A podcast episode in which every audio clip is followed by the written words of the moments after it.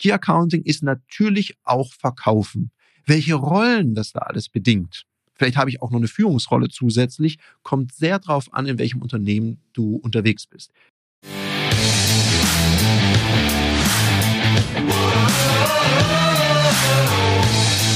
Herzlich willkommen bei dem Podcast Die Sales Couch Exzellenz im Vertrieb mit Tarek Abodela.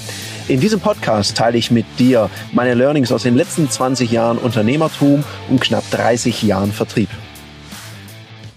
Herzlich willkommen bei einer weiteren Folge der Sales Couch. Heute auf der Sales Couch ein ganz spannendes Thema.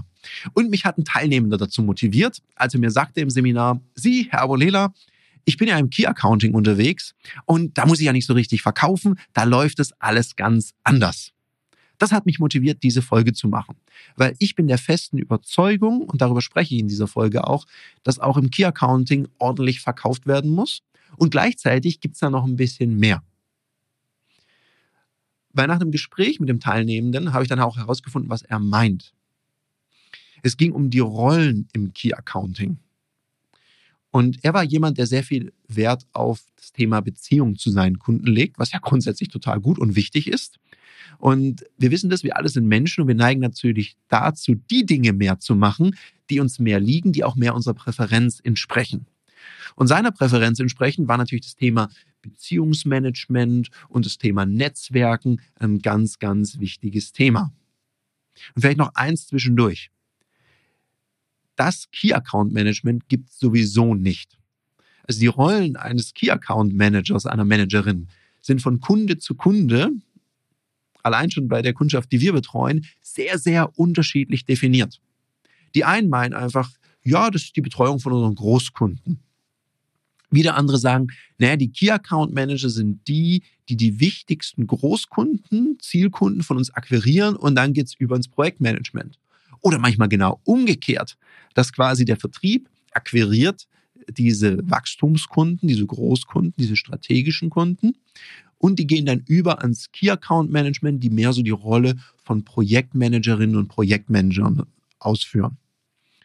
Das ist also sehr, sehr unterschiedlich. Also wäre es zunächst mal wichtig, klar zu haben, was sind eigentlich meine Rollen, was erwartet denn meine Firma von mir als Key Account Managerin oder als Key Account Manager. Und wenn du jetzt in der Geschäftsleitung bist oder selber ein Unternehmen hast mit einem Key Account Management, dann wäre es mal wichtig zu überprüfen, einfach mal zu fragen, wie versteht denn dein Key Accounting seine Rolle? Und was wünschst du dir von deinem Key Account Management? Ich glaube, das ist was, was man oft glatt ziehen muss. Jetzt klar, Beziehungsmanagement ist sehr, sehr wichtig, weil wir reden ja hier nicht von dem Einmalverkauf im Key Account Management, sondern das sind sehr langfristige Prozesse. Also der Sales Cycle ist teilweise sehr lang. Das kann mal von drei Monaten bis aber auch zu fünf und sieben Jahren gehen, bis hier ein Geschäft zustande kommt, je nach Branche, um was es da auch geht. Wenn da noch eine Entwicklungsabteilung mit dran ist, wenn Sachen erst getestet werden müssen. Das heißt, das dauert einfach eine gewisse Zeit bis hier vielleicht auch der erste Euro Umsatz fließt. Das muss man auf jeden Fall auf dem Schirm haben und darum ist ein guter Beziehungsaufbau wichtig. Ein guter Beziehungsaufbau, und jetzt Achtung, ist mehr als miteinander mal essen gehen, einen Kaffee trinken gehen und nett Smalltalk machen.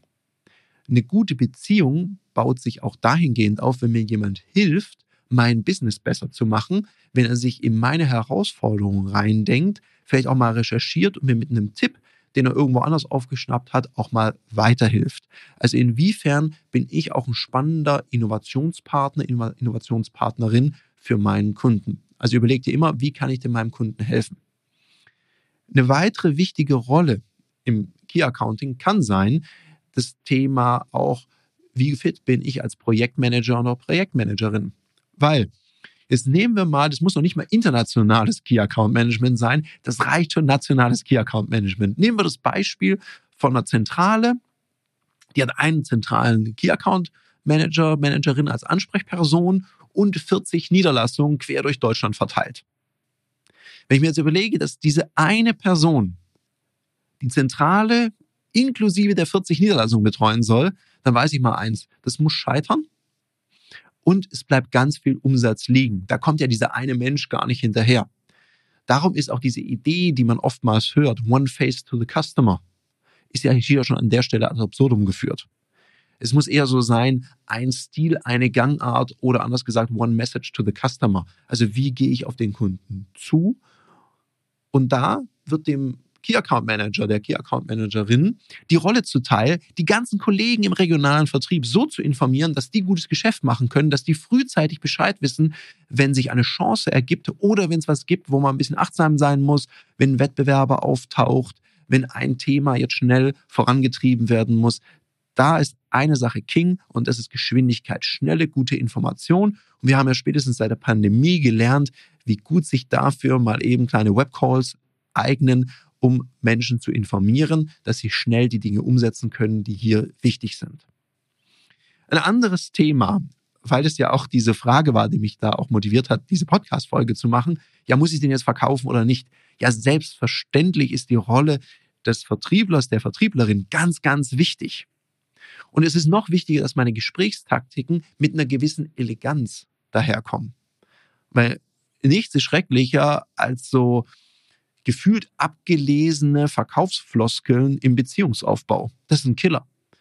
Das heißt, ich muss da auf Zack sein. Und mit einem Märchen muss ich hier an der Stelle ganz schnell mal aufräumen. Oft höre ich, ja, der Einkauf, der ist ja viel schlechter trainiert als der Vertrieb. Ja, so ein Käse. Das stimmt ja schon ewig nicht mehr. Die meisten Einkaufsabteilungen haben ganz hervorragende Trainings, gerade wenn es um Verhandlungstaktiken geht. Weil dann wird es nämlich plötzlich wichtig und dann reicht mir mein Beziehungsmanagement nicht mehr aus, wenn plötzlich die Einkaufsabteilung auf mich zukommt und eine harte Preisverhandlung ansteht, weil vielleicht ein Wettbewerber mit einem echten Dumpingangebot aufgeschlagen ist und mich aus diesem Markt oder aus diesem Kunden drängen möchte. Und da muss ich dann auch fit sein. Natürlich hilft mir dann gutes Beziehungsmanagement. Natürlich hilft mir es dann, wenn ich vernetzt bin über mehrere Hierarchieebenen hinweg. Und gleichzeitig, wenn ich es in der Verhandlung nicht hinkriege, wenn ich dann meine Fähigkeiten nicht abrufen kann, weil ich selten trainiere, nicht geübt bin und dann so eine Art Trainingseinheit bei einer wichtigen Verhandlung, bei der es um echt was geht, durchführe, anstatt mal eine Leistung abzurufen, damit Performance entsteht, da habe ich ein Problem. Das heißt, natürlich sind Verkaufsfähigkeiten, also Verhandlungstaktiken, Umgang mit Widerstand, also Einwandbehandlung oder auch mal Fragetechniken, welche Fragetechniken kenne ich denn? Du kannst dir ja mal aufschreiben, welche verschiedene Fragentechniken kenne ich denn? Welche setze ich denn regelmäßig ein? Und sich vielleicht auch mal schlau zu machen, gibt es denn hier auch Gesprächstaktiken oder Fragetechniken, die ich noch gar nicht auf dem Schirm habe? Jetzt mal was anderes. Wann trainierst du eigentlich deine Führungs- und Verkaufsfähigkeiten? Jetzt hast du hoffentlich nicht gesagt, immer in meinem Alltag. Das geht nämlich besser, weil Profis trainieren nicht im Wettkampf. Da wird Leistung abgerufen. Aus dem Grund bieten wir dir in einem geschützten Raum mit Gleichgesinnten auf unserer Plattform Ludoki Online die Möglichkeit zu trainieren, dich auszuprobieren, egal ob das jetzt Verkaufen ist, dafür gibt es Termine oder auch das Führen ist. Unter www.ludoki.com Schrägstrich Termine kannst du dir ab 49 Euro an Termin sichern. Also buch dir dein Ticket und jetzt geht's heiter weiter mit der Sales Couch. Ein anderes spannendes Momentum ist immer dann, wenn es personelle Veränderungen gibt. Schwierig immer, wenn es eine personelle Veränderung eine Hierarchieebene drüber gibt. Dann ist Geschwindigkeit gefragt. Weil, jetzt nehmen wir mal an, eine Entscheidungsebene drüber kommt eine neue Person, eine neue Dame, ein neuer Herr. Dann besteht ja immer die Gefahr, dass der oder diejenige nach einer Weile sagt, Mensch, ich würde gerne meinen alten Dienstleister mitbringen. Weil mit denen habe ich ja gut zusammengearbeitet, die waren immer sehr innovativ, das hat mir gut gefallen, die bringe ich mal mit. Und wenn du jetzt einfach nur irgendein Name bist, du hast dich da noch nie vorgestellt, du kennst diese neue Person nicht, dann hat der auch keine Beziehung zu dir. Und dann sagt er, ja, tausche ich aus. Jetzt kommt es natürlich drauf an, wenn ich da Maschinen positioniert habe und, und, und, dann gibt es Umrüstzeiten, dann gibt es auch Umrüstkosten, die relativ hoch sind. Da geht es mal nicht eben hoppla hopp. Nur wenn ich verpasse, hier mich mal vorzustellen und der beste Moment und der beste Aufhänger ist, es kommt jemand Neues, mit meiner Ansprechperson sprechen, zu sagen, hey, ich habe gesehen, du kriegst eine neue Chefin, einen neuen Chef. Einfach der Höflichkeit geschuldet. Da gibt es ja Sinn, dass ich mich da mal vorstelle. Wollen wir da mal einen Termin zu dritt machen? Als Beispiel. Weil dann kann ich Beziehungen aufbauen, auch lernen, wie tickt derjenige, was ist dem wichtig strategisch, um das auch mitzubekommen. Weil vielleicht kriege ich ja die Informationen nur gefiltert oder die Person, mit der ich direkt zu tun habe, findet vielleicht die neue Chefin oder neuen Chef gar nicht so gut. und redet es eher schlecht. Und ich habe dann gar keine Chance, meinen Job so zu machen, dass es der Ebene 1 drüber auch noch gefällt. Also auch hier reagieren. Und da empfehle ich auch immer, vernetz dich mit den Leuten über die ganzen einschlägigen sozialen Plattformen. Also gerade im Businessbereich ist sicherlich Xing oder LinkedIn eine gute Geschichte, weil dort sieht man ja auch immer, wenn jemand seine Position verändert, kriegt man ja bei manchen Plattformen sogar eine Mail und wird darüber informiert. Also auch wenn eine Ansprechperson, die dir wichtig ist im Unternehmen, mit der du vernetzt bist, in ein anderes Unternehmen geht, wäre ja cool, wenn der oder die dich mitnimmt und dort als neuen Dienstleister positioniert. Würde ja helfen, da Kontakt aufzunehmen und dann auch zu fragen, ach Mensch, ich habe gesehen, neue Stelle, was machen Sie denn da genau? Also direkt gleich mal ansprechen und das möglichst frühzeitig machen, um zu schauen, habe ich da eine Chance? Weil manchmal erobert man neue Kunden nur deswegen, weil jemand, mit dem man gut zusammengearbeitet hat in der alten Firma, in eine neue Firma geht und sagt, das hat mir Spaß gemacht mit dem, den nehme ich da mit. Also da auf Zack sein, schnell reagieren. Eine andere Geschichte, das ist vielleicht so ein ganz, ja, ein Hands-on-Tipp. Ich neige dazu, ich setze mir regelmäßig einen Google Alert auf Firmen, die mir wichtig sind. Vielleicht Firmen, die ich noch als Kunde gewinnen möchte und natürlich immer auf meine Key-Accounts. Weil dann kriege ich einfach eine Nachricht mit einer Meldung. Das mache ich auch mal bei mich wichtigen Ansprechpartnern. Auf die setze ich auch einen Google Alert. Vielleicht machen die eine spannende Veröffentlichung, auf die man reagieren kann.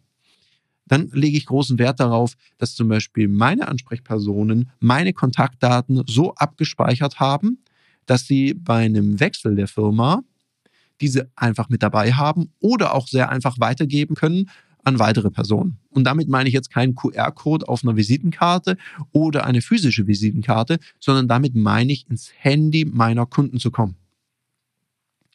Setzt natürlich voraus, dass ich selber meinen Kontakt, meinen beruflichen Kontakt schön abgespeichert habe mobil mit einem ordentlichen Bild, mit einer ordentlichen Titelbezeichnung, mit nützlichen Links gegebenenfalls für meine Kunden, wo die vielleicht was nachschlagen können. Also die Website ist auf jeden Fall mal Standard, aber vielleicht gibt es noch einen coolen Konfigurator oder noch weitere nützliche Tipps und Tricks, vielleicht ein Lexikon, wo sie was nachschlagen können. Irgendwas Nützliches noch zusätzlich in die Visitenkarte. Vielleicht gibt es auch einen Bereich für, hier können sie eine Probe bestellen, einen Link, dass wenn mein Kunde einem anderen Kunden oder einer Kundin meinen Kontakt weitergibt, einfach über Handy weiterleitet, dass dieser Link gleich mit drin ist. Das macht ein bisschen neugierig und darum würde ich immer sprechende Beschreibungen machen. Also wir haben zum Beispiel einen Link in der Visitenkarte drin, der heißt an Training teilnehmen oder Schnuppertraining teilnehmen. Und dann sieht es jemand und sagt, ach, das ist ja interessant, ich klicke mal da drauf und dann kommt er auf die Landingpage zum Thema mal im öffentlichen Verkaufstraining oder Führungstrainingabend teilzunehmen. Ein anderer Tipp, den ich jetzt so wahrgenommen habe in den letzten paar Monaten, ist so das Thema Beziehungsaufbau über Remote. Weil ich höre ganz oft, ja, über Remote kann ich Beziehungen nicht so gut aufbauen. Das kann ich überhaupt nicht bestätigen.